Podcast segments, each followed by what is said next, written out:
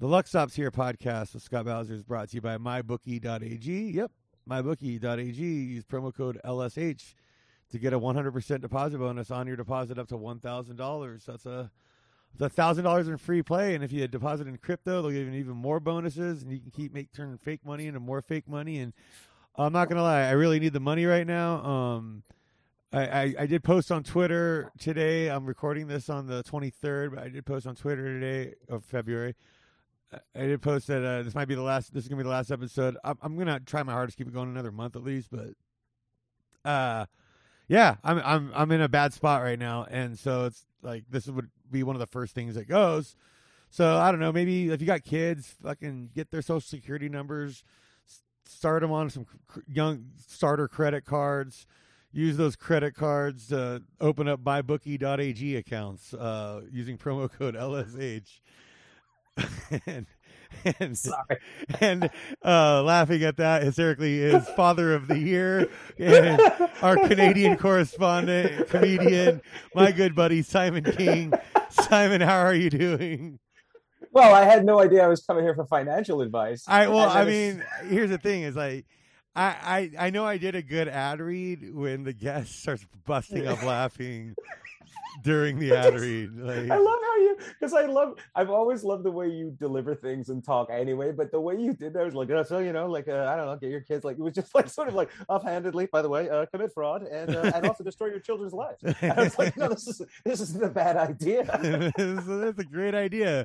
If you get that kid get the kid a gambling habit at a young age, you know, right? Teach him about how American capitalism works, or wherever you are in the world. You know, we're all under the grip of under the thumb of colonialism somehow. So he turns 18, he's got $190,000 in debt. Like, why did you do this, Dad? I'm teaching you that debt is a prison. Yeah, I'm teaching. And also about NFTs. Yeah. Anyway, so just like the underground economy. Yeah. I mean, just 3 episodes ago, I'm over here fucking breeding NFT horses, for crying out loud, for racing for horses. Yeah, you told me about that. I don't even know what an NFT is. Like, I know that I'm an old man. I've got that old man sort of thing where I see it and I tried to learn. Okay, and so NFTs are non-fungible tokens. And so do you know anything about crypto at all? Yeah, I have crypto. Okay, so like, like Ethereum. I had someone mail me some in a box. All these NFTs are basically powering Ethereum. So, dude, Ethereum's a good, even if you're not going to, this is not a financial advice show, by the way. I'm not giving financial advice. We've covered that. The ad read covered that. But yeah, so like Ethereum, the Ethereum network is what powers this whole thing. Okay. Like the whole NFT structure. Most of it's done like we're on the Polygon network, where like Polygon's like a separate app that technically runs on Ethereum. Okay. And so like, so you use Ethereum, but you got to like wrap it into Polygon. So there's gas fees in it. So it's kind of a pain in the ass to set it up. I'm not gonna lie. Okay. For most of this stuff, but then like, so that's what's funny is like some of these like when there was the gas fee wars from these NFT guys, because it's like everything has to be coded out on the blockchain. So like if you and I were to do an Ethereum transaction, it would be confirmed after so many like blockchain transactions, right? You know, like so many cross checkers look at it and do all the coding to make sure all of our numbers add up and everything works out. And those people get paid in Ethereum for doing the proof of stake stuff. Like that's that's kind of how like a lot of the network works, right? That's why they're rolling out Ethereum 2 in the next couple of years, which is going to be like proof of stake kind of thing, where it's going to basically cut down on gas fees overall for everybody. Long story short on that. Okay. But like, so all this stuff's onto the blockchain, and every time, like if I were to sell you one of my horses, then that adds another layer of the code in the blockchain, and it just keeps building this puzzle. And so what basically an NFT, a lot of these people now, it's like these stupid like monkey fucking drawings or stuff like that. That's the stuff I saw and I didn't understand. I don't get that either. I don't get buying a GIF or a fucking JPEG for like $20,000. And the thing is, when I was talking about those like the gas wars, because of not enough people were on there to confirm all these transactions, so the gas prices were going through the roof on each transaction. So it's like, dude, on some of these horse, like I learned my hard way on my first horse, but it's like you end up paying like to convert like $100 in Ethereum or whatever, it costs you like $40-$50 in gas fees depending on what. Yeah, I did an Ethereum transaction. Well, no, I did a Tether transaction or something a little while ago, and I was shocked about how much it cost to do it. It really blew my mind because, of course, I'm operating on Canadian money when I buy my fiat's Canadian, right?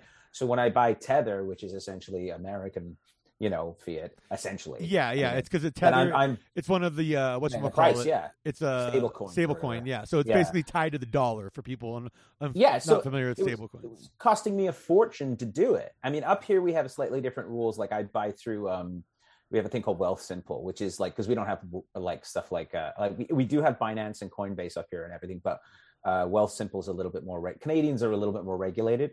Yeah. And so because of that, you have access to fewer coins, but you also don't tend to get as many issues with meme coins and stuff. So it's this is the Pioneer West down here, buddy. We are root tooting, buying our crypto all over the place. I love the idea of he came into town and he sold us some sort of Squid Game coin and he left with all our money. Just an old West outlaw doing crypto. Just doing NFT fucking scams from town. He came into the saloon one day dressed and looking real purty, and he talked real nice, real handsome like. And he, and he came in and he sold us an ape that I could put on my profile picture. So when I Facebook with my boys back home, which is right down the street here, obviously. I love that it's Old West Facebook too. Yeah. It's like, oh man, there's a lot to talk about. There's a lot to talk about here. Actually, Old West Facebook would be a great TV show. Old West Facebook would be amazing. Just the birth, like if they had the internet in like 1880. If Doc Brown invented the internet in 1885 when he went back and he just stayed there. He ended up inventing the internet, and they had it and then it got shut down by big government or whatever. Showdown at the Smiley Face Corral. Them gift boys. Yeah. Well, I said I didn't know what NFTs were, but like if someone gave me $100,000, I would only ever tell jokes about penguins to them. Well, the first thing I heard about with NFTs was NBA Top Shots, and now like all the sports leagues have their version of that. But I thought that was pretty cool because it's essentially trading cards that are done through the blockchain. Kind of cool. So it's like I get that. And with the NBA Top Shots, you're buying moments. So it's almost like a special highlight that's like encrypted and coded, just like a trading card would be. But it's your special highlight. And like, and what's crazy is like some of these would go for crazy numbers, like any of the like a LeBron card or a LeBron moment that had serial number ending in like 69 or 420 became worth way more than the other ones, or serial numbers factored in. It became a whole weird market with these. But that's so what once you buy that, no one else. So if you got a top shot of LeBron dunking, like that was your shot, no one else can buy that. That's that specific serial number, it would be just like one, it would just be like buying a trading card. Well, yeah, there's other ones out there, but they're all. But yours is the only one that's 0001. Yeah, they're one out of 50,000 in a set or whatever. You know, they're all numbers. That makes sense. Yeah. That I understand. So yeah, that would be like the new LeBron drop or the new Steph Curry drop or whatever, and they would release like a special like 20,000 of these. You know, bam. And then you buy one of those hoping that in time. Yeah, you do the drop, you hoping you get a good one because like I guess sometimes in the drops they were doing just a bunch of random ones, so you're hoping to get a Steph Curry or LeBron or whatever. You don't want to get stuck with some like eighth guy off the bench from that's going to be back in the Euro League by fucking by April or whatever. Like, so, but with crypto they burn them to increase value, right? Yeah. So like you'll burn a bunch of Shiba. So that's the thing. So do they do that with NFTs? That's basically what's happening. Ethereum price. That's kind of why the Ethereum price kind of exploded in the last year when it really blew up. And it's kind of gone back down now, or it went back up and then it's gone back down now. Yeah. But the whole thing is like, and the NFT, even if you hate the NFT market and you think it's the dumbest thing ever, Ethereum's a decent investment because they're burning so much Ethereum to do these NFTs because of the gas fees and all that. Okay. So there's I have some Ethereum. I got in because when I first got into Ethereum, it was like at $500 and something. Yeah, but I didn't know anything about crypto. I didn't know anything about it. Like this was it's been up as high as like 4,800, and I think right now it's like at 2,500. So I mean, you haven't lost. It was pretty good. Like it was like, and I didn't. So what I did is just slowly. I didn't buy a ton because I didn't know what it was, and it was also when Plague had started, so I wasn't working, so I was being careful. But like I was slowly but accruing a little bit here and there, and then looking at these other coins. But the thing is like, you know, you can go down a Reddit hole with like these crypto Wall Street Brat guys. And then, I mean, it's been good to me overall, but I'm nowhere near as like, just the guys are just bananas on there. They'll just buy like, you know, $500,000 worth of Shiba. I'm like, what are you out of your mind? Yeah. That's insane. You could buy 500,000 actual Shibas for that, like, which a dog army seems to be. Yeah. If you had that many actual Shibas, you have 4 million Shiba dogs. You'd be running things, man. I mean, yeah, dude. You can. They're just gonna like give you New Mexico. Yeah, because you're just like, you show up and they're like, I'm sorry, what do you mean? It's like, well, I would. Like I own the state dogs. Now. They're like, oh yeah, you got all those dogs. I have 4.5 million dogs. Yeah. And even if they don't be in my minions. Yeah, they're going to block traffic. They're going to be annoying. Yeah, you know? They're going to suck. That's a terrorist attack. You let 4 million dogs free in a city center? Oh, yeah, man. They're going to absolutely suck. Yeah, maybe if my crypto just blows up overnight, then I'll be able to keep the show going. I'm hoping to keep the show going, dude. And everybody, don't freak out, but like this is very tough, and I'm very, very stressed out over all this, and be able to keep cranking out quality content is brutal. But so do you kind of get any idea of what the NFT universe? And I'll see, like, okay, you're coming out with a new comedy special soon. Yeah, it's out now. Yeah. So here's the cool thing about like I think that could be good. Remember how back in the day you'd really like an indie musician, but you'd have to go buy it like a secondhand record somewhere. And that musician's not seeing a dime of that. Yeah. Well, technically, if you release like a limited edition NFT album, every time it was resold on the blockchain from one person to the next, you would be getting the original person who makes it gets a percentage of that each time. Oh, so it's like a residual. Yeah, basically. You can. So, like, I see the potential for that in art. When I say art, I'm talking like musicians mostly and comedians, like people that are creating albums, or even like a filmmaker doing these special like limited release NFT like films or whatever. And then that can be resold amongst the public. And yeah, that's a good idea. And then, and you make them like dirt cheap, basically. And I think that's when Ethereum 2 comes out and the gas fees go way down, I think this kind of stuff will be really viable. Because right now it's like, oh, yeah, you're buying a $10 album, but you're going to spend $40 in fucking gas fees on it. Yeah, that doesn't make any sense, right? Yeah. But like, but I think going forward if you're releasing a bunch of albums like in this, like a 5,000 limited NFT run, that could be amazing, because then you're going to, every time any one of those moves anywhere, you're going to get your cut on it. So that's like when you're an author and then they reprint your book, you get like, so they've made more copies of it, or they put those copies out, then you can, so could someone take your special and then copy it? Because there's nothing stopping them copying it, right? Like, how do you protect from someone taking, so say you release an NFT special, I think there's ways of 500 copies. I think there's ways of encrypting that in the blockchain. Oh, okay. So that they can't make copies. I see these pictures of this, like the ape NFT, and I'm like, well, what's stopping me from screen capping that and just making an ape NFT? Like, I know this is people laundering money. I understand that, and they don't really care. But I'm trying to figure out like why it even makes sense, even a little bit. Okay, so you know, because I could steal. So now, now we're into the game I play of Zed Run. So these guys decided to take, because there was a thing that came out a few years ago. I guess it was like 2017, 2018. I want to say, called Crypto Kitties.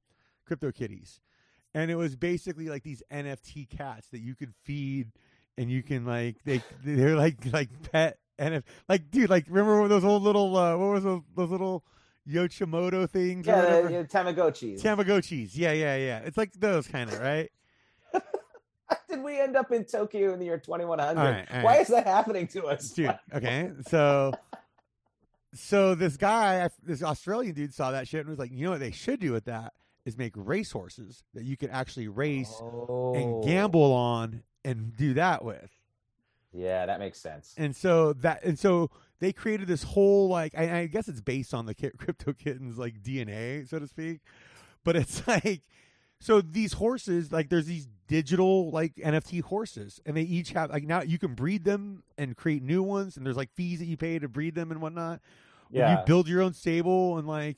Dude, I fucking, on my lunch and break and stuff, I race my horses. I sit on my phone and race my horses and stuff. That's amazing. Like, it's a kind of cool, because they always said that, like, race horsing is the sport of kings. It's so expensive to get into horse racing. And so this kind of gives you the feel of it. Like, yeah, I put in like $150, $200 out of my pocket into this, and I still have like $40 or so in Ethereum just sitting there that I could roll over into the account if I want to get a little bit more in there. Yeah. But like, I've actually made a little bit back already on it, because I won a bunch of free races that they had a couple of weeks ago where they redid the qualifying structure for the class system of class 1 through 6 of where your horse qualifies. So yeah. They were all free races, and I won like $50 in that. I used that to buy another horse. So now I got 5 horses in my stable.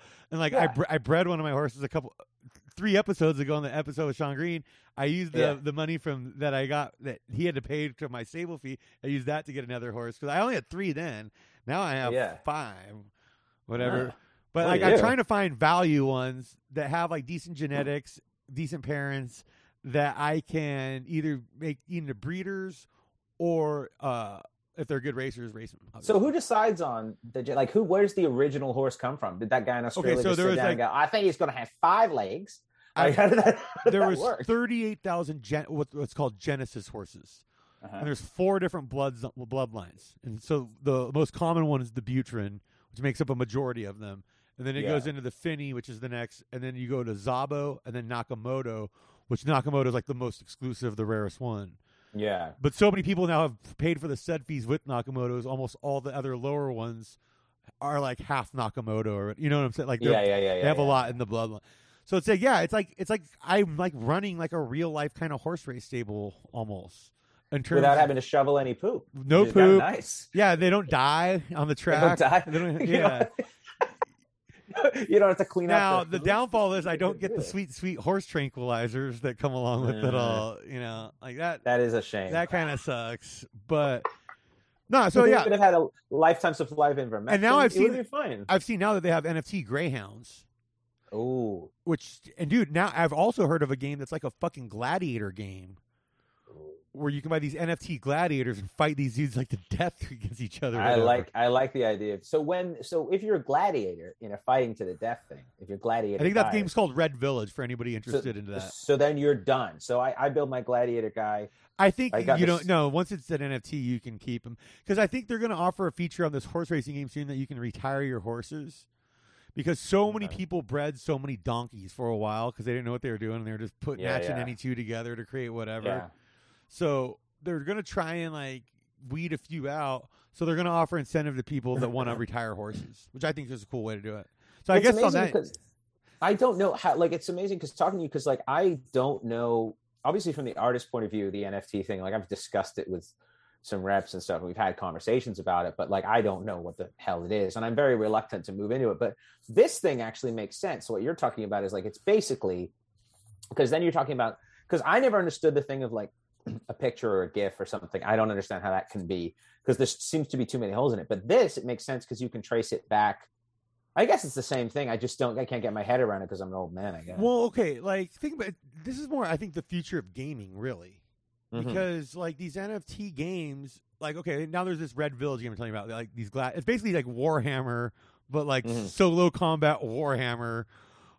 As like a fucking NFT game. And I've seen the greyhound racing one. So you can do dog races. That one's like one of those accounts followed me on Twitter recently. And I was like, that's weird. And I looked into it. And then, of course, shout out to Boston Capper, who immediately texted me when he heard me talking about it on an episode and was like, hey, dude, where do I get in on these digital dogs, dude? Like, the digital dogs sounds like an early 90s CNC Music Factory ripoff. Yeah, the digital dogs. It's just digital, like, digital ponies would be digital. Okay, digital dogs is like, yeah. It's more like a Jungle Brothers, like De La Soul ripoff, okay? Yeah, definitely. I can see them now. They're like Digital Planets, right? And like they have like the collars on and no shirts and the white background with where the camera works all like this. But then Digital Ponies, that's like an alt rock band. Yeah. That's something that would come out now. Or maybe like 10 years ago, like Crystal Castles and Digital Ponies. You know, like that's a MGMT opening for Digital Ponies. Yeah, My Little Digital Ponies. It's such a complicated thing because it's like, I think that the thing is, I get the feeling now because like I'm old enough that like I started in comedy before YouTube, right? Like I saw that happen and I didn't know what it was. And I was 27 at the time, so it wasn't like I wasn't too old. I just didn't get it. And then I saw that take off, and I was I'm old enough that I was there for the Google IPO and I didn't get it. So I always feel like the next one, I feel like I'm missing out. I'm like, oh man, my kid's going to say to me in 20 years, why didn't you get in on NFTs when they were cheap? Why didn't you buy Ethereum when it was $5,000? What's wrong with you? Like, I don't know. I mean, they didn't make sense at the time. This was used. So I just feel like that. I want to see, here's what I want to see, dude. Now that I know that they have the dog racing, it's like, okay, it's only going to get more and more degenerate, right? So what's the next step after dog racing? You got dog fighting NFTs. Yeah, and then cockfighting NFTs. And that's the one I really want in on. Cockfighting NFTs. Like the cockfighting NFT sounds awesome. That'd be a lot of fun. That cockfighting I would get involved in because there's no trouble. There's no legal grief. Yeah, you don't have to worry about a federal raid going down. No. And if it would be funny if the only way you could do cockfighting NFTs was though that you had to show up at like a cockfighting ring type thing at 3:00 in the morning, smoking cigars, but it's just a guy and a computer in the middle. Yeah, and you just throw. No, dude, you just get a big old, one of those big old like video walls, like WWE style. But it's still like all smoky with the dirt floor. Yeah, yeah. Just a bunch of weird Filipino guys, like just like eating hot dogs. I'm like, I just don't want to go home to their wives, so they're digital cockfighting. Okay, so dude, you know, it would be even the next step after that, as far as the degeneracy goes. I thought hard about this one. It would be like a deer hunter Russian roulette NFT thing where you get like the dudes with the red headbands and the biddy mao. It's like, oh, I don't think I'm gonna buy this Bud Dwyer NFT. This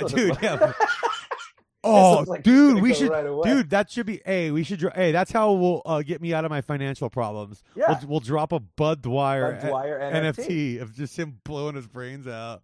Just that picture of him with the hand. Yeah. And then you can get the series. Like, you know, the press conference isn't going to go well when he hands out like an apology letter to everybody before he goes up there. You don't know what we're talking about. It's a legendary clip of Bud Dwyer. He was a politician in the 80s, like local, like Pennsylvania guy, right? Yeah, yeah. And like, and honestly, the scandal he got caught in, like when you look at it today, especially even then, it wasn't that big of a deal. But when you look at it today, that would barely have been like 3 tweets about it, and there was nothing. But this guy, he wouldn't have been charged. It would have been nothing. But he went up at this press conference and fucking blew his brains out. Like pulled a gun out.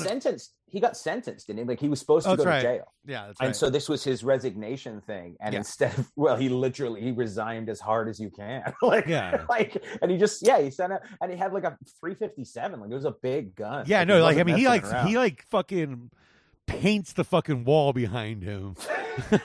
He's Jackson Pollock, dude. In that one, I've had shows where if I could do that as my closer, I would. You know, it'd be an amazing closer.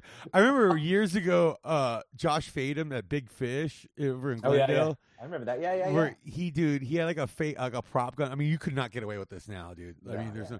But he pulled out like a .357 prop gun out of a fucking brown paper bag, like Bud Dwyer style, and was just like scratching his head with it, like pointing it at the audience, he's acting like just real nonchalant with it, like he didn't have this huge gun in his hand. Like, it was really fucking funny. Like, he was just basically just doing his act with this huge gun. I did this character so I was booked to do this show. A buddy of mine named Wes Barker is this great magician guy, and he does stand-up as well. He's a really funny stand-up, but he also does magic. And he was always coming down to the stand-up shows because there's not a lot of magic open mics, right? Yeah. And so what he said once was, he had a bunch of comics, and he said, you know, I want to do a show where you wait. Let's back up there for just a second. Are there magic open mics? I really hope there are. Like, just people crushing people's watches and then not like cutting people in half. Dude, like legit accidentally cutting his thumb off. Like, just blood all over the stage. Oh my God. Could you imagine that? And there's like 30 acts on too. So your pigeon dies before it comes out of the hat because you've been there too long. There's like five, but if you're like anything after number 13, there's like 6 dead birds on the stage. There's nobody right. It's like, oh, this sucks, man. The crowd's cold. At night, and it's like the 5th card trick in a row, and everyone's like, oh God. Well, he booked this, so he had this thing, and he's like, I want comics to come down and do magic tricks. I think it'd be fun. So he invited. Oh, that sounds like a fun show. It's really fun. I used to do a bit for magic shows where I'd rip a phone book in half with one hand. That's cool. With one hand. Yeah, the trick is, I'll tell everybody, you can make a lot of money in bars doing this. I paid for bar tabs doing this several times. You get the phone, and I don't even know if they have phone books. That's how fucking long ago. With your laptop. That's how long ago I did comedy. Yeah, like Dude, you take it and you just like you put one hand behind your back and then you open it up halfway and you rip it down the spine.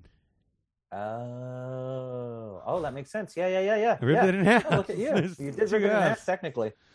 Well, this was the thing. So he booked me on this show and I forgot about it. And I almost never do that, but I completely forgot about it. And then day off, he messaged me. He goes, "Are we still good for tonight?" And I was like, "What?" And he goes, "You're coming down to do a magistrate." I hadn't learned anything. I didn't know anything, right?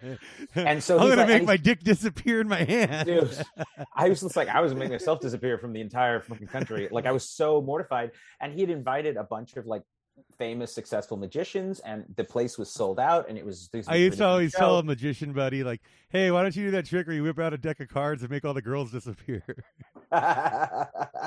Well...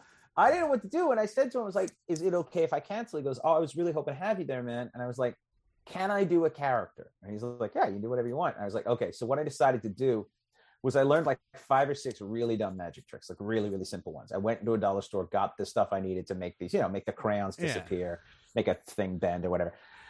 And then what I decided to do was be this guy named Irving Bibner. And it was his first, the amazing Irv. And it was his first show back after his wife left him. And he was just the most depressed, angry, and he has a plastic bag full of all these, like, he's wearing pajama pants. He's doing like dollar store tricks. And then, but he's like telling everyone how it works, and and he's like, "I got a deck of 26 now," like all this, like it was all like stuff like that with cards. And it was like, but I filmed it. It actually ended up being filmed, and so it's on my YouTube channel. You can see the amazing Earth. But the closing bit was I go, "This is her favorite trick. This is the trick she wanted me to do." And I just put the plastic bag on my head and then I got the bag on my head. And I'm doing this, and the host comes and he goes, Irv.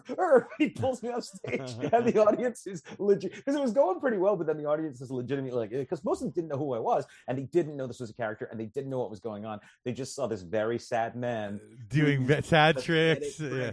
I took a call halfway through that are like about alimony. Did you ever do the Magicopolis bar show? Did you ever do that one? In Santa Monica? It was like right off the promenade, kind of like around the block from there, like on like 3rd Street or 2nd Street, one of those, I don't think numbered streets. But it was like, dude, so you would perform, Eric Tate, my old buddy, I don't know if he listens, but shout out to Eric. He hosted, and so he was a magician and a comic like your buddy. And so basically, he'd bartend. He would do like magic. It was like a bar set up to do close-up magic. Well, so all the bartenders there were magicians. That's cool. Right? That's cool. Yeah. So he would bartend, and you would go back behind the bar, and everybody would be sitting around the bar, and you would go behind the bar and do a stand-up set. That's awesome. He'd usually have like 2 comics and like a. He would usually have like a headlining comic, a feature comic, and like a headlining magician or whatever. When we had the restrictions up here for COVID at the beginning of like of last year, February of last year, the restrictions were pretty heavy, but they had this weird thing where they're like, you could get together in a bar, you could have people in a bar, you just couldn't have live entertainment on a stage, but you could, like, people could sit in a bar. And so I didn't understand what's the difference between me sitting at the end of a bar, drinking and yelling at a room full of people, because it's not breaking the law. So I did that, and that went well. And it was just me sitting at a bar, yelling at people, doing jokes, but just drinking. And I never got up. I never got on stage, which is stupid because the stage was actually 6 feet away from everybody. But it doesn't matter. So another friend of mine. Yeah, it makes more sense to be on the stage. Exactly. You're up high, whatever. It doesn't matter. But the point is like there was another bar, this place called Side Hustle. And my buddy's like, "You should come here and you should do that." And I said, "I should bartend." He goes, "Yes." And it goes, "They can't get mad at a guest bartender." So then what happened was I had to go get my serving it right thing, which means I'm allowed to serve alcohol. So I was behind them. I'm fully on staff. I worked there. I'm behind on my first shift. Did you fill out a tax form for it and everything? For the whole deal, man. All right. It's all legal, all above board. And so I show up, and then a bunch of people knew it was going to happen, right? Because we put up YouTube videos of Instagram videos of me getting a job. And I put a 9-to-5 collage, working 9, you know, because I've never had a job, right? At least since I've been a comedian. So it was funny for people to think, "Oh, Simon, let's go see what's happened to Simon." And they come in, and it's just literally me behind the bar. I'm still serving people. I'm still doing the job, but I'm just yelling jokes. And so I did like 2.5 hours because I did half an hour. And then I did a little bit of work, and then I did another 20 minutes, and then I did some more work. And most people, but there was a couple of people had no idea what the fuck was going on, because he wasn't charged admission or anything. They're just like, who's this bizarre man serving drinks? They didn't know. And they had no idea. And of course, because I was doing this, I was being a dick to people, because everyone there were comedy fans, right? So I was like getting orders wrong and telling people to fuck off and all this stuff. And this couple had no idea. We just Dude. Like, why is well, he that's like when Bill Murray bartends at like his son's bar randomly and stuff. And he doesn't know anything. Well, yeah, everybody gets tequila shots. So no matter what you order, he pours you a shot of tequila, and that's what you get from Bill Murray. That's the level of fame you want, where you can just specifically be obtuse or ridiculous and just get away with it because you're that. And also that's Bill Murray fame. That's a different fame than most people have. That's way different, yeah. Like, who else could do that? You can do that after Daniel Day-Lewis. You know who I've seen do like guest bartending that's hilarious with it is Neil Hamburger. Yeah, but in character, right? Yeah, he would bartend at the Cha-Cha Lounge there in Silver Lake in full costume, and he would do the whole thing as the bartender. And it's funny because like I know him like out of costume and everything. And so me and Doug Pound were there a couple times where he would be bartending and he would just hook us up free drinks. You know, he's like. And then he would like shit on all the frat boys that walked in, and then hook us up with like free drinks all night. It was awesome. I love that. I love it because it's like you feel like you're like I felt like I was like acquiring a skill I'd never had, because I literally had never even poured a beer in my life for people. Like I'd never been a bartender, and it was so funny because they wouldn't let me mix the cocktails because also I'm trying to do jokes. Yeah. So it's like it was really weird. Like basically all I could do was mix, but I was multitasking pretty well, and I was taking orders and stuff and like yelling at the kitchen and telling my boss to fuck off. It was like. It's like Simon King Bustis, can you fuck off? And people are like, whoa. It's like, this guy's lost his mind. I remember like 15 years ago or so, I remember hearing about a comic that like went around on the road, like, and then like would like try and get a job like for that day at like a local fast food place. Dwayne Goad used to do that. You know Dwayne Goad out of Seattle? No. So Dwayne about 15 years ago. No, but it sounds like a Seattle thing to do. Yeah. So Dwayne wore suits for his shows, right? That's what he did. And so he thought it was really funny. I hope I'm getting this right. I'm 99% sure it was Dwayne Goad who told me this. But he would go and apply for like white collar jobs because he had a great resume and he had suits. So he would go in and like a couple of weeks before he'd start looking at jobs in the area, set up interviews, and he's like, the freedom of not actually wanting the job and just saying what you want is remarkable. And then he just used the interview on stage that night. He was like, yeah, these guys said this. Like, anyway, if anyone wants a job, First National's hiring. That's brilliant, dude. Everything you do is that scene from Good Will Hunting where Ben Affleck's pretending to be Matt Damon. Yeah, where he's just like, how much money you got on you? Yeah. How much money you got on you right now? Retainer. I'm gonna need a cash retainer. Right, cash retainer. Oh man, I guess I got $50. I'll take that. I'll take it, dude. No, I forget who it was, but it was like I don't even think I met the person, but it was like they were saying like getting a fast food job, and then they would then quit in like the most crazy fashion first shift. Yeah. Yeah, but like do it epic style so everybody could be like, dude, we had the coolest guy that worked here for like 3 hours. And then he fucking freaked out to go. I had a friend, he had a job at a fast food place, and the way he quit was like, he was there for like 3 weeks, and the way he quit was he just crawled out of the drive-thru window. Like he took off his headset and he just crawled out. He took off his shirt, threw it down, took off his headset, whatever, crawled out of the drive-thru window and just ran away.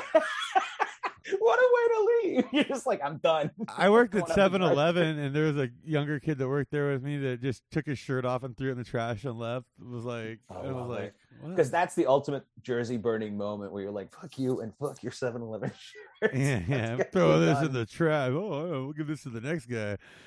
It's so funny because it's like, I've been a comic for so long that like when this all happened, when the COVID happened and everything, I thought to myself, I'm like, well, what happens if I have to go get a job again? Like, I don't know what to do. I don't know anything. I don't have any education. I dropped out of high school in like grade 11. I have no education and I don't know what I'm doing. And I'm like, how would I explain that I haven't had a job since 2002 to anybody? Oh, no, you just lie. Dude, no, here's what I'll tell you what you would do. Cause you got good headshots. You just become a real estate agent. Yeah, exactly. Yeah, he's just Simon pointing at the whatever's behind him. Hey. It's a fixer-upper. Yeah. Hey. And the people that owned this died, and they cleared it out. Yeah. And the basement is Yeah, so man, you're not going to believe this. This wasn't just a suicide. This was a group suicide as part of a cult. I'm also and selling for that. It's a real discount. I love the idea of like being an NFT salesman, like they're just inventing a job that doesn't exist, just showing up in a suit. So you're just NFTs. I can help you get into how. What can I do to get you into this monkey gift today? No, you know what you do, dude. Like if you really want to be a grifter, you just got to be a grifter. I think I don't think you would have a choice. Yeah. Like if you really want to get on the grift, like if I were you in that situation, I would do a heel turn, an alt-right heel turn, and grift the shit out of all those rubes. I'm thinking about doing it myself already because I'm in a tight spot. You could do it. I mean, the thing is, I thought about it because I thought about because I came up with this character a little while ago called Ben Druth, and his show is called Totally Fact. And what it is an Alex Jones, but he's actually telling the truth, but he does it in an alt-right way. The government is hiding information that the temperature of the ocean is going up. Hear me? Like that's when he gets like weirdly impassioned about stuff that turns out to be true. And I wonder if you could actually, if you really pushed it that hard, you know how Alex Jones was crazy about sex, pests and aliens and pizza and whatever the fuck else he talks about. He's bananas, but he gets so passionate about it. You need to call Hillary Clinton. I can never get away with it because I've been too satirical for way too long, and it's they'd see it coming. Yeah, dude, I would have to be like a Pete Holmes type to really pull that off. You know what I'm saying? It takes a guy like Owen Benjamin was perfect for it. Because he was just the dickwad that played piano. And then all of a sudden, dude, he's just like, you know what we should do? We should take those Parkland shooting survivors and fucking tell them, have them all show me their pubes. I think that's what he got kicked off Twitter for. It was like, do you think that's a grift by Owen Benjamin? Or is he actually like that? I think he must have to be like that. I think he can't say it. I think he's extremely bipolar. Okay. All right. Because I'm the thing is, I don't know the guy either personally. So if it was easier to say it, it's just so much of it is so despicable. If you really want to rile them up, you have to say stuff that I just can't say. Like this stuff I can't say. Yeah. And it's so I'm like, but yeah, here's the way to do around. It'd be kind of funny if we get weird. It'd be funny to get weirdly racist with the kind of just be or weirdly nationalist more. Just be you know who's fucking everything up? Them Cornish motherfuckers. Do you even know about them? Yeah. You even know about Cornish motherfuckers? You know about Cornwall? That shit ain't Wales. That shit ain't England. There's a whole bunch of Cornish motherfuckers out here, and I don't know about you, but they're taking our jobs. Did you ever hear the Doug Stanhope's joke about Norwegians? You never hear white collar people complaining about, oh, I hate these Norwegians coming here taking our brain surgery jobs, fucking Ouija's. it's like you never hear that. You never hear a couple of brain surgeons they're coming here taking all our good brain surgery jobs. And Ouija's was the best. I used to have a joke about being hyper specific, hateful. I'm not hateful about groups of people, but anyone on 13th Street can go fuck themselves. All right, it's just hyper specific. You know the Yellow House?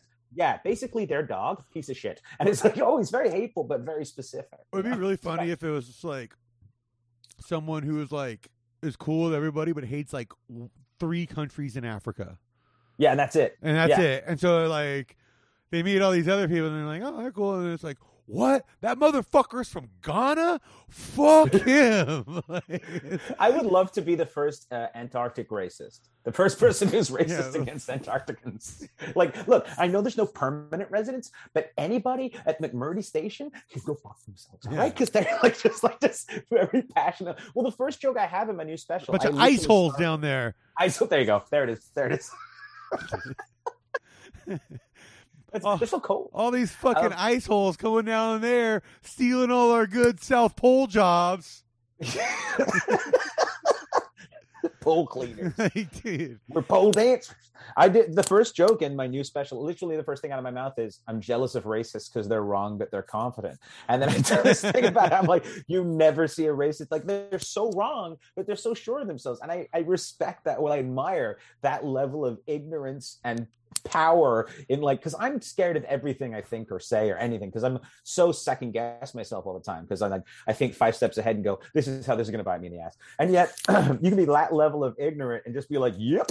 It's like, wow, I'm jealous of that, man. Dude, like there's right now trending in Canada right now, because you know we had that convoy. The convoy, yeah. So, yeah, so trending in Canada right now, the alt-right folks have put blackface Hitler, because they're talking about Trudeau and saying that he's like Hitler and he was in blackface. Yeah. But they spelled Hitler wrong. So it's blackface Hiltler. And I'm like, they don't even, and it's like every one of them is retweeting. I'm like, they don't even know they spelled it wrong. And once the like, first few of them do it, then it automatically suggests that hashtag. So they just run with it. Yeah. I mean. Yeah. And the thing is most of them have that written somewhere in a book they own. So you would figure they would know how it's spelled.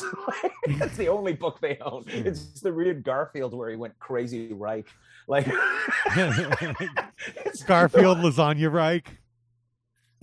John's just got a little mustache. Yeah, Odie's got like Odie would be Rommel.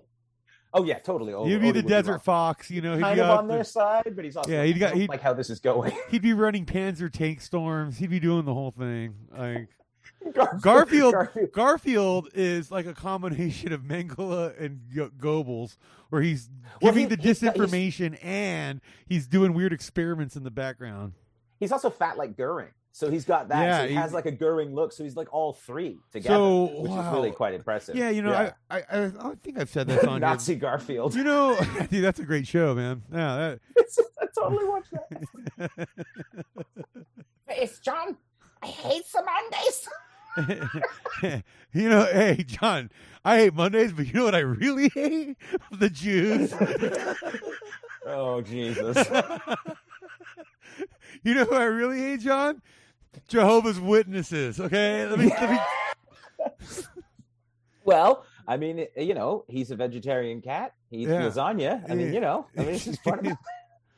They're just stealing gold from their neighbors. Good Lord, Garfield. Dude, yeah. Nazi Garfield. I mean, just imagine how much cartoons would be different if the Nazis had won. That's all I'm saying. Let's just look at an alternative. Nazi Bugs Bunny would be kind of funny. What's up, Doc? He dresses up like Eva Braun. He dresses up like Eva Braun to confuse Stalin or something. Yeah, I could totally see Elmer Fudd being Churchill. Like, he has a similar look anyway. Yeah. Bam. That or Porky Pig would be Churchill. Oh, yeah, totally, yeah. Even though him and Bugs were never, like, adversaries. Yeah, but, I mean, they could. That's a storyline. You could write that. It writes itself. Yeah, so if we're going to use Looney Tunes characters to cast World War II, Porky Pig's Churchill, Daffy Duck is Stalin. Daffy Duck is Stalin? Yeah. It makes sense. Drunk, no idea what's going on. Perennial loser. Oh, God. Dude. Oh, man. I think America is Wile E. Coyote, because it's like Russia's in there with all the weaponry and all the tools. Doesn't often hit the target, but it just like shows up with everything. I'm trying to think like Acme bombs. Tweety Bird is Roosevelt, because the cage is a metaphor for his wheelchair.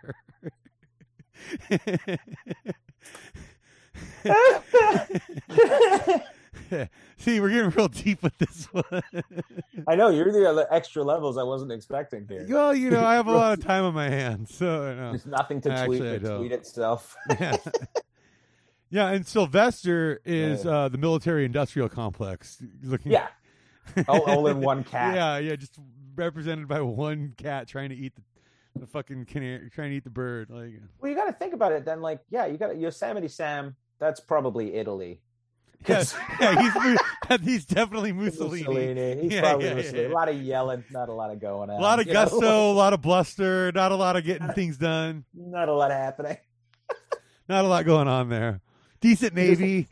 He's just hung upside down at the end of every episode. Like, oh, good. Lord, no, speaking of World War II, I actually had in my notes here for this episode, World War III, and I realized if World War III is going to happen here now, we need to do it. Could be happening now. I haven't looked outside. WW3. Here's the way we got to all agree on this early on.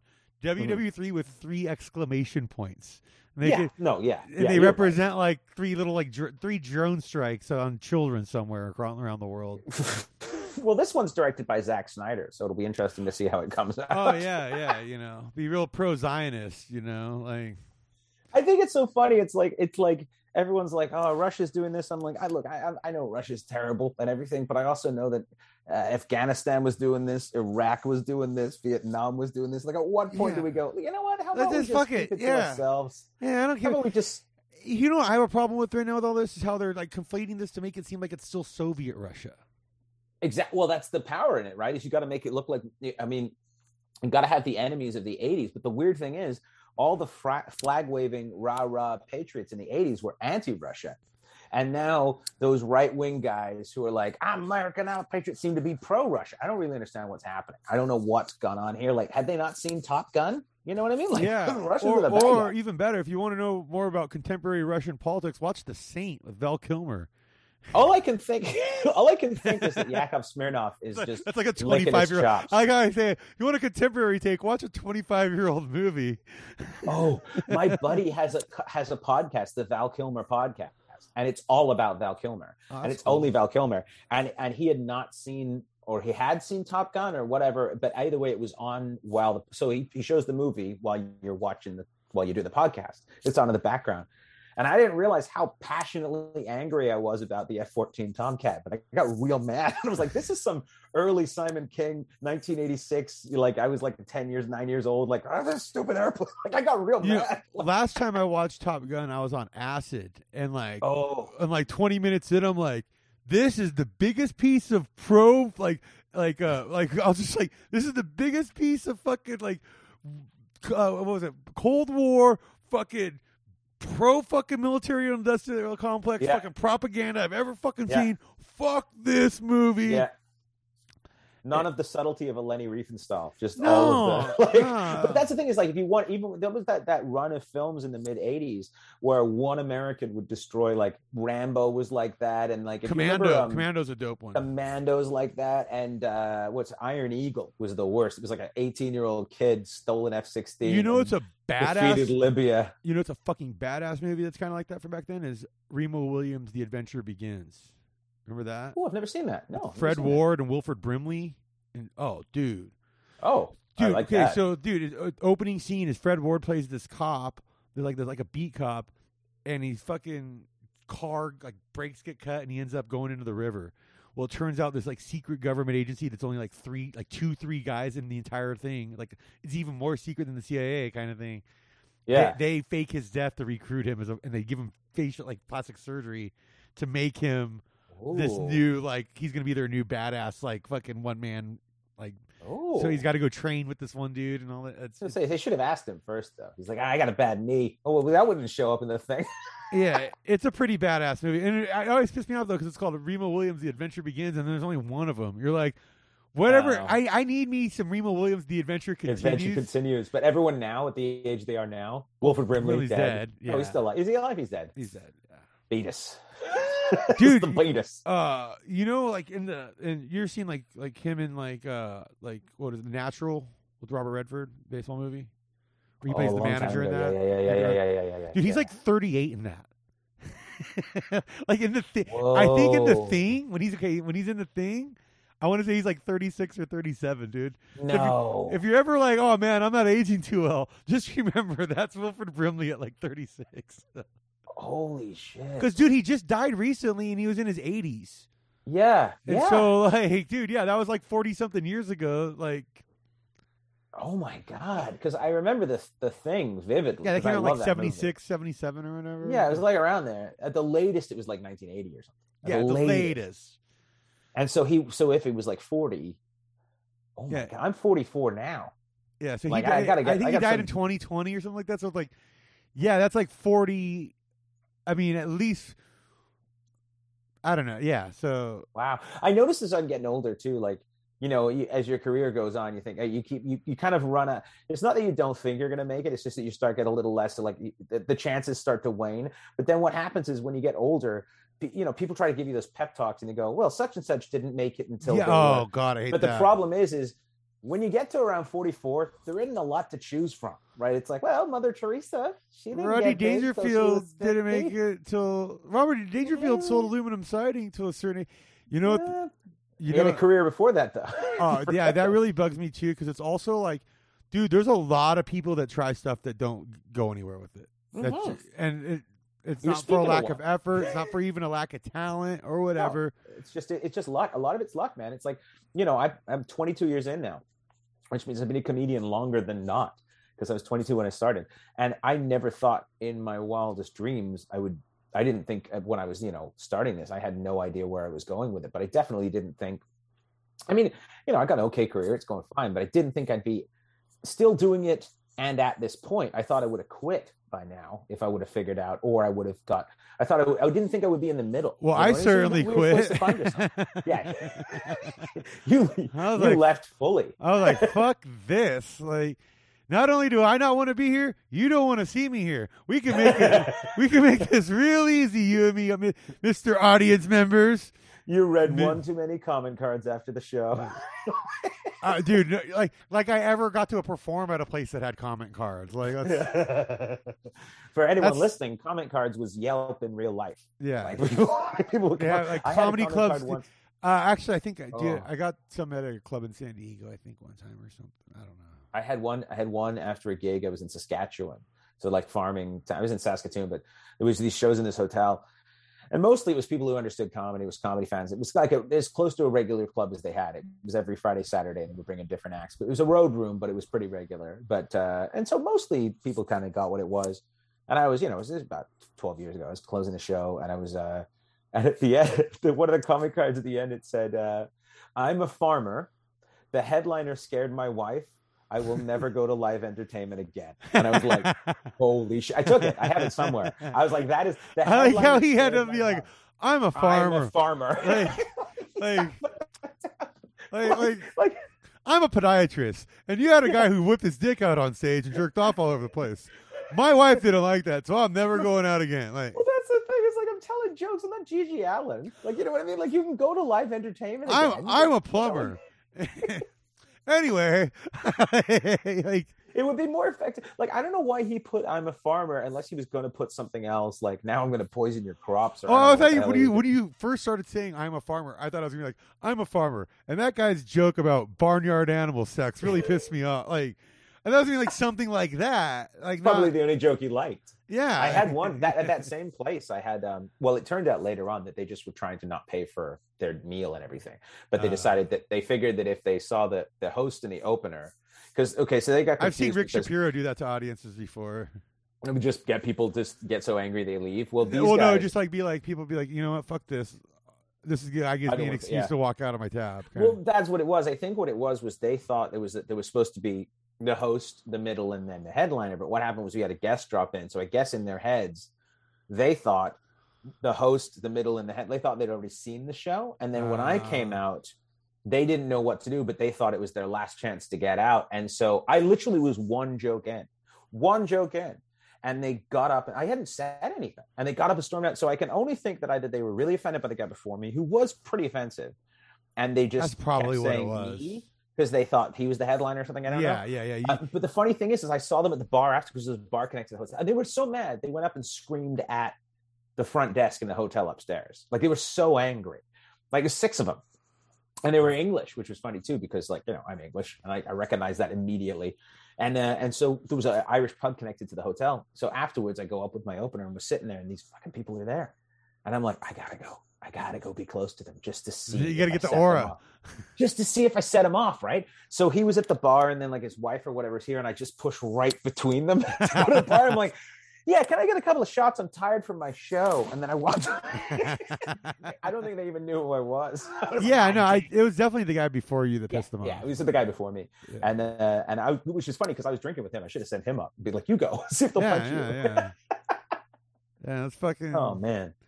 Let's see if this fucking comment card tough guy fucking wants to do it at the bar now, motherfucker. So when was the last time you did a stand-up set? With you and Sean Hart and Galvez. Oh, God, that's like 2016? Like 2017? Yeah. 2017? Yeah. Wow. Yeah, holy shit. Yeah, I haven't missed it one bit. Was it that long ago? Or 2017? I have not missed it. I was actually asked to do the Savage Henry Fest this year. And I was like, he's like, "Can I pencil you in?" I was like, "Yeah, sure." Knowing all along, like, I'm not going to do that. Like, you don't miss it at all, hey? No. It's so weird to see people who escape. So I know. That's why I'm like the antichrist to a lot of comics now, because it's like, oh shit, like he's happier now.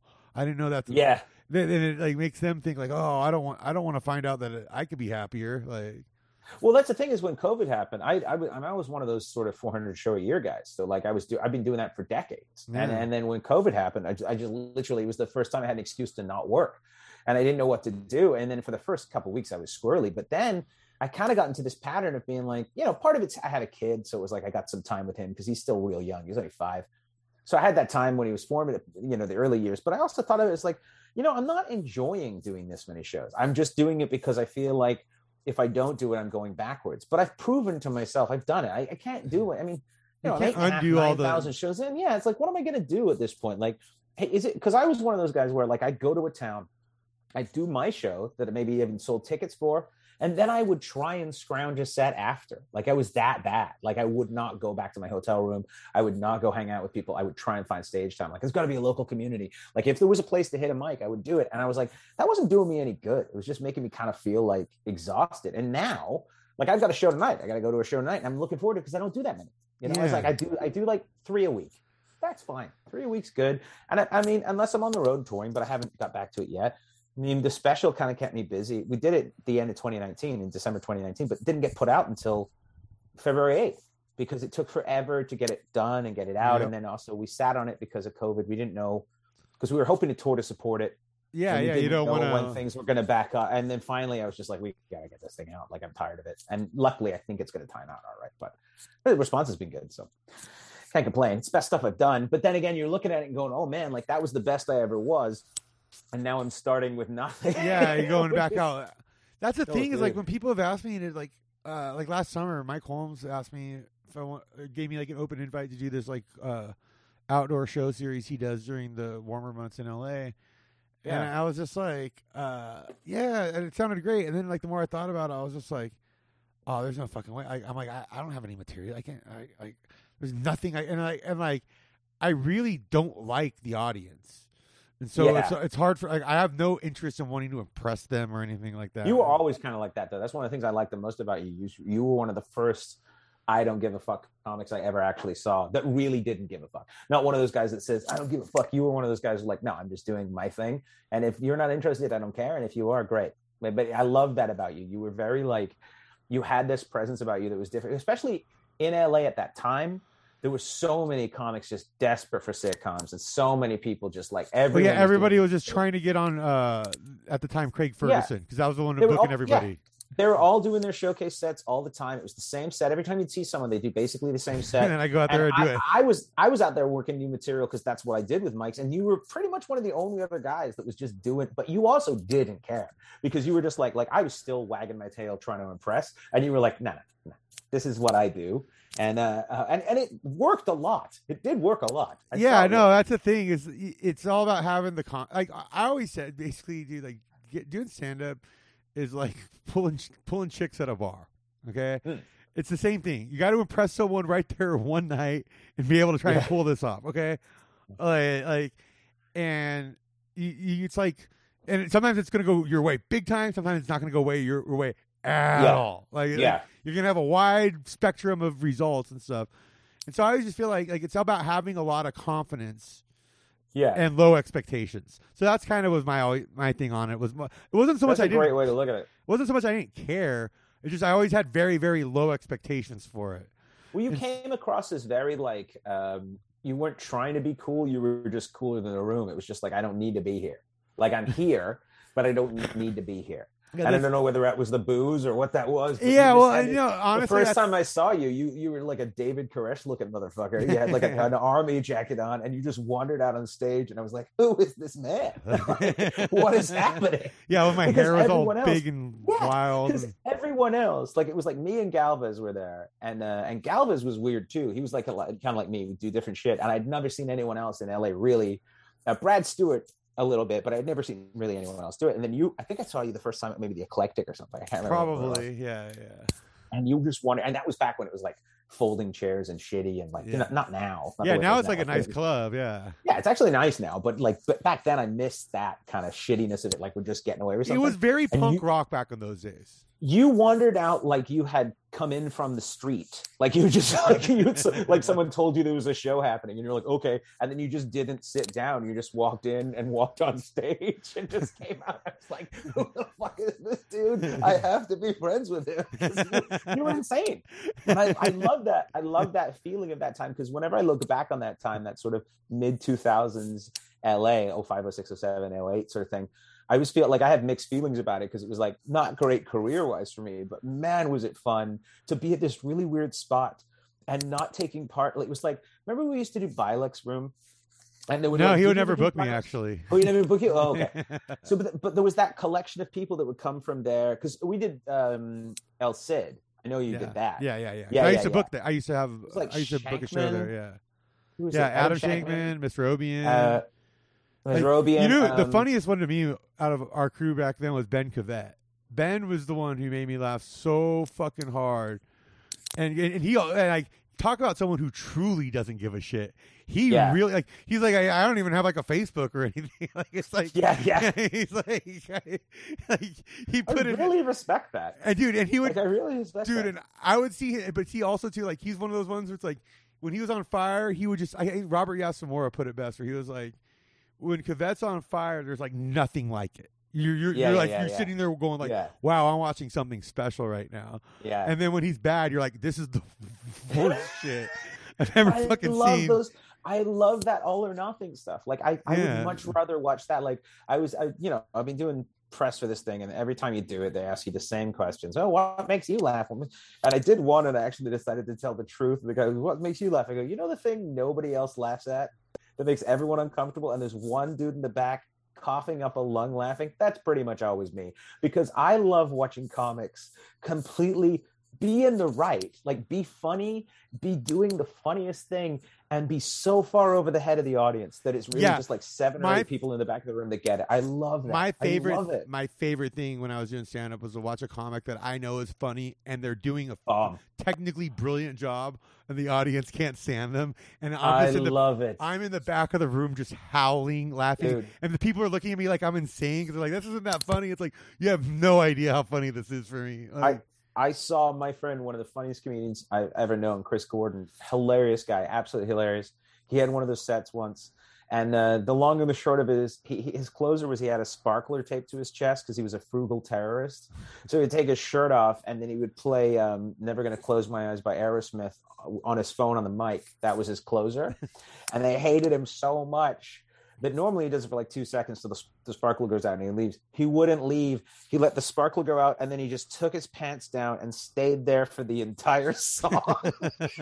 And then just hobbled off without pulling his pants off. I was like, that motherfucker did it. Like, he was like, oh, you hate me? You're going to hate me. And it was like, so, dude, it was. And then they made us go next door to get paid to the club where all the audience was, and they all hated us.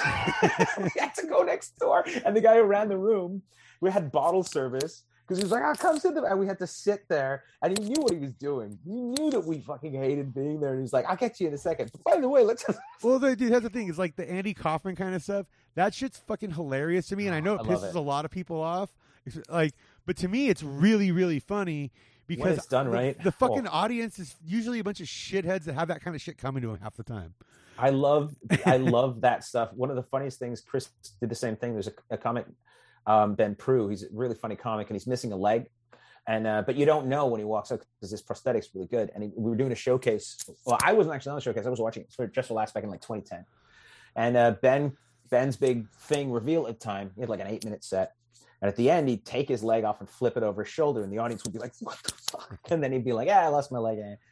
So he did that. The audience loved him, went insane.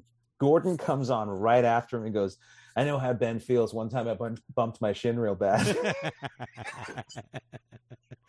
Nobody liked it. I couldn't stop laughing. I was like lying, because I'm like, this is a showcase. This guy before him destroyed so hard. Gordon took the chance, rolled the dice. It didn't work for anybody but me. And at that minute, I was like, I love this man. He's one of my favorite because he just was like, I love that, because that's what we do. That's what it is. The first time I did Setlist, I followed Jeremiah Watkins. He's like a physical act out comic. Mm-hmm.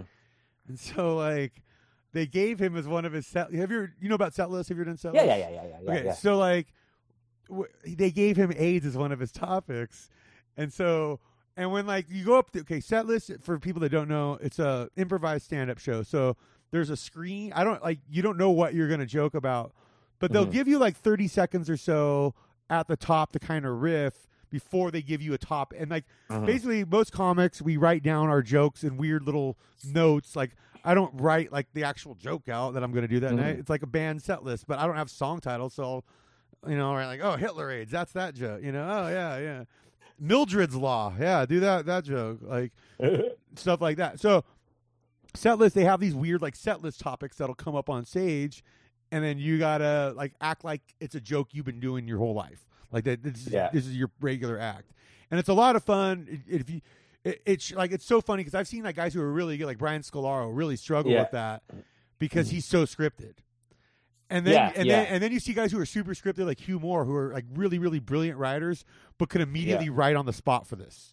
Yeah, you know, and it's like it's really interesting. And then you'll see guys that are just like Sean Green's really, really good at it. Like it's one of those formats that I could just do. Like that's honestly probably the only way I'd ever do stand up again, if it was like a setlist show. Where I do a show called Steel Trap. I haven't done it since COVID, but what I do is I get the audience to write down on a big sheet a bunch of different ideas before I go up, and I close the show. I do like half an hour, and I won't leave until I've talked about everything. And it's so fun because they know what you're up to. So right? Troy Conrad does Setlist, and the thing he does with it that makes it really funny is he'll give like the same topic to a few comics throughout the night. So you get to see everybody's kind of take on it. And stuff. I like that. That's good. Yeah. Like he really like makes it fun, a lot of fun. So though Jeremiah got like some AIDS thing. So when I went up after him, I was like, God damn it, why'd they give him AIDS? I wanted AIDS. I was like, what the fuck? Like, actually, Troy, if you're going to give AIDS to someone, give it to physical comedians. They all deserve to die of AIDS. And I realized, and I was like, oh shit, I probably shouldn't have said that. I was like, yeah, I'm just kidding, you know. And I'm like, oh, no, I'm not really kidding. Like, it's like, no, that's pretty funny. See, but that to me is like I fantasize about opening a room up here, which is only dark comedy, not dirty comedy, just dark comedy. But the audience, in order to get there, you have to subscribe to a Patreon. That's where you find out where the show is, what the tickets are. That's the only way you get in. Oh, dude, that would actually be really cool. You have the audience has responsibility. So like if someone films it and releases it, we know it's one of you motherfuckers. Like, you know what I mean? Like the idea is, dude, this is a show that you make an NFT badge that could be your ticket. That's good for each show. And the comedians, so I think, you know, we do 2 a month, and then and you pay a certain amount. If you don't go to any shows, you still pay, but if you want to, you can go to both shows. But the idea too is that the comedians have to audition to get in, because I'm so tired of doing dark and dirty shows, and it's just nine of the 10 comics are just dirty. And like I'm the only guy out there with this miserable material, and I'm like, everyone else. No, I want to go and joke about my dad's funeral. Yeah, I know. I'm like, and then you can't. And everyone else is like, everyone's like, oh, that's too far, dude. I'm like, what? I didn't say anything. I just, dude, you know, it's how I feel. You know what's so funny is like the stuff that I have that's more like the jokes I would do that's like more graphic. That stuff's fine, but it's like it's when you get like kind of like it's when you get like dark but like real. That's when when people can't handle it. They're like. No, that's when it's good though. That's when the stuff is so great, because you have this thing where like in the special there's this. So I do the first half is I do 15 minutes on race off the top, because I've never talked about it before and I've got it on my system. But it's not the dark stuff. The dark stuff comes after about the middle, and I get into like, you know, euthanizing my granddad, and I get into like suicide, and I get into if you want to get rid of pedophiles. You've been posted a lot of these clips on your Instagram, which I've been digging a lot of these. I'm like, oh yeah, I've seen this bit, I've seen that bit. And so this is kind of one of those bits where it's like, as people watch the special, a lot of people have been responding with like, you know, because I take them down a rabbit hole a little bit. I don't do what I normally do, which is I just put it all on the table. I've actually tried to manufacture this for people who might not know me.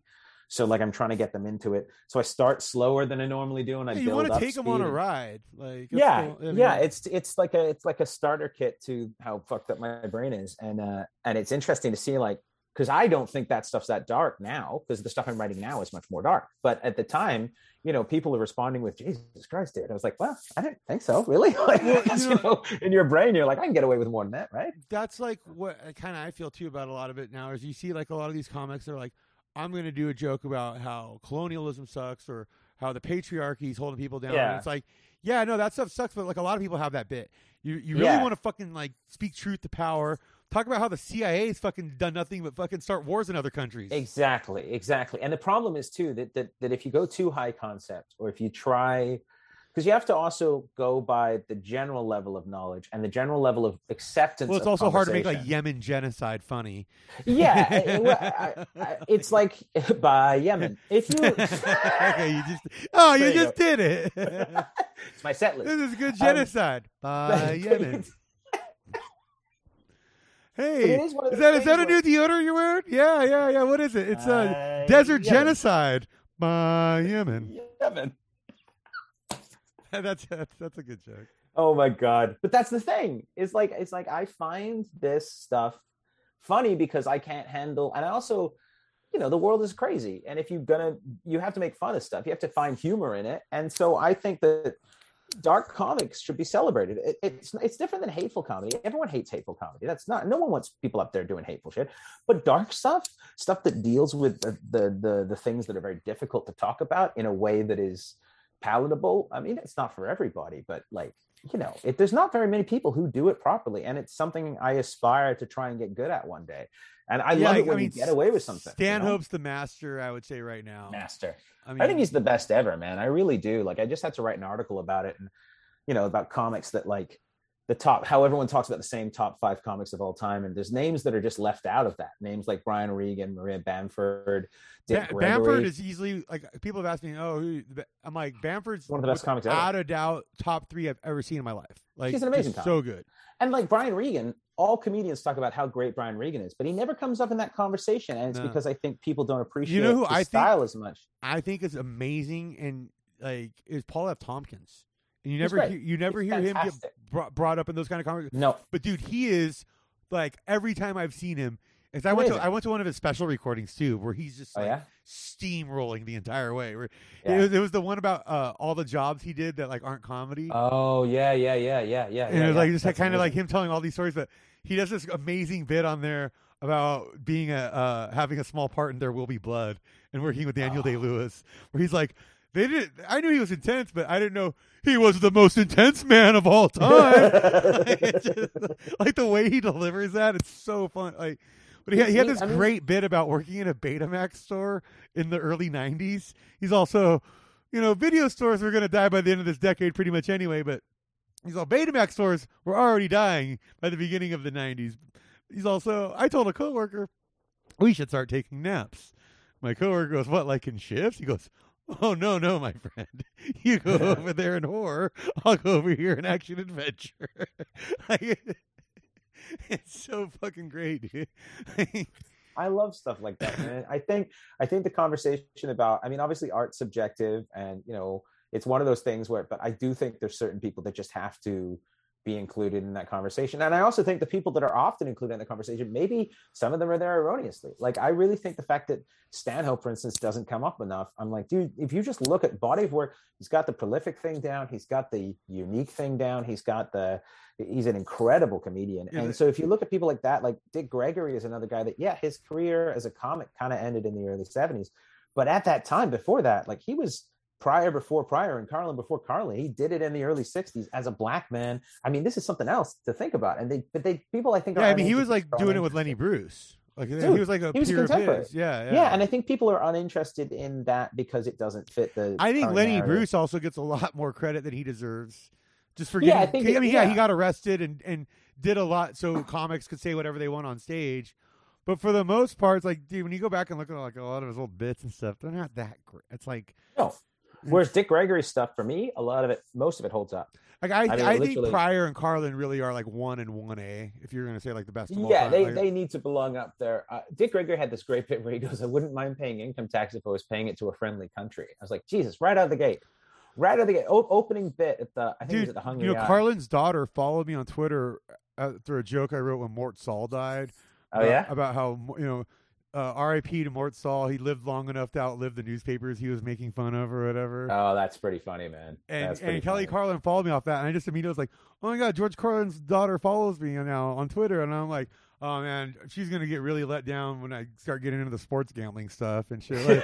Like, Like, oh, she's expecting biting satire all the time. Like, I got one or two of those in me a month. Like, you should have a warning on your Twitter. Yeah. By the way, this is probably gonna suck most of the time. Yeah, I have to go and do a show. Dude. Actually, yeah, I was just about to wrap up. What's the name of the special that people can go find? It's on YouTube. It's on YouTube. It's directed by Rory Scovel, which is really awesome. Exciting. I love Rory. He's hilarious, dude. He's the best. He's another one of those guys. So hilarious.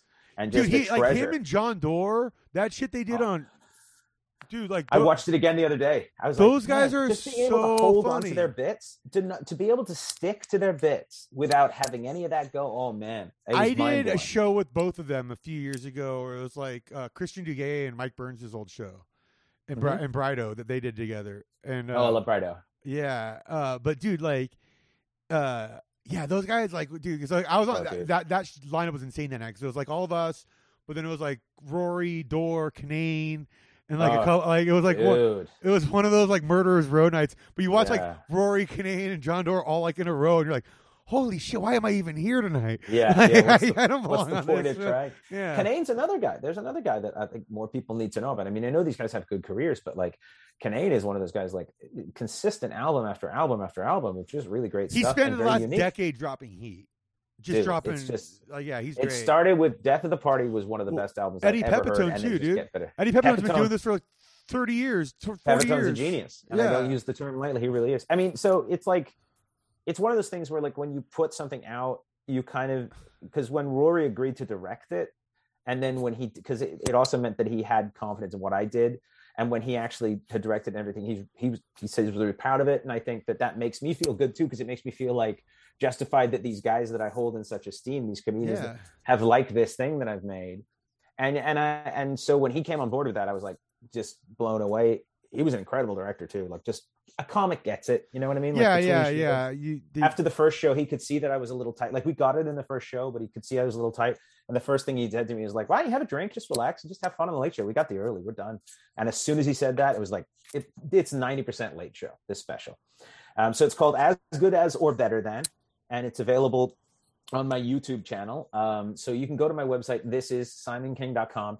And go on the Captured by Devices page, and that shows you where everything is. Or you can find the album version wherever you find your comedy, music, and laughs. And I'm really proud of this one, man. This is a culmination of a lot of different, the clips I watch are hilarious, dude. So good work, man. Yeah, it's weird looking too. I filmed it in a small club. I didn't film it in a theater. I wanted to be honest. I sell 100 seats. That's what I sell. So let's do it on 100-seater. And that's what, because the label was we should do it in the theater. I'm I don't sell a theater. Why would we lie? Let's be who we are. And dude, it came out, looks real post-punk. I like that a lot. Dude, yeah, it does have a cool look to it. And I don't know if you watch Eddie Pepitone's special for Amazon that he did. Loved it.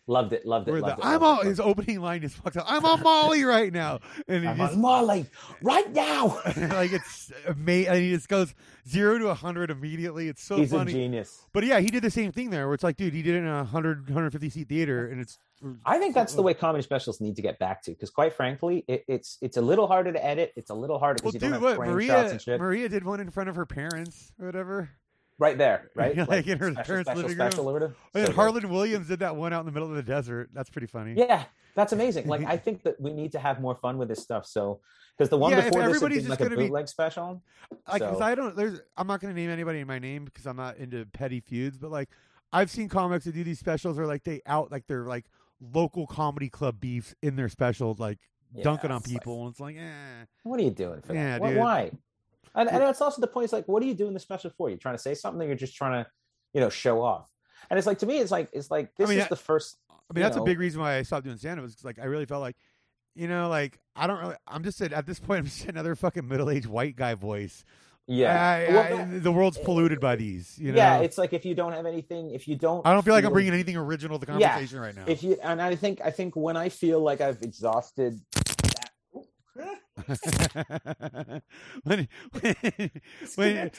Simon did not kill himself right there. It was just a little mic function he had on his end. When I just the Dwyer, and you're like, holy shit, he did it. Just when I feel like I've exhausted what I have to say or anything like that, when I feel like I've got that point, then I think I'm done. But I think I've still got at least one more hour in me. it seems to be coming along. We'll see what happens. But yeah, that's all that matters, dude, is the next hour. That's all next hour, just lily padding until I'm dead. That's all it is. All right, well, and people can find you on Twitter at Unfamous. Is that also your Instagram handle too? My Instagram is This Is Simon. That's King. Right. Yeah.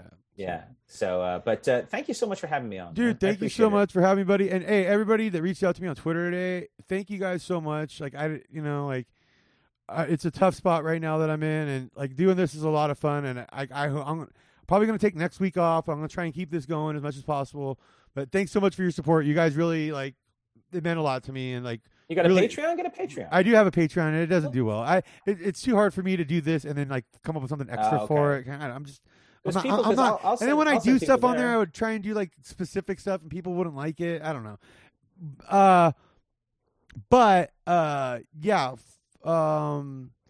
If you guys follow whatever at @LuckStopsPod, I was on social media.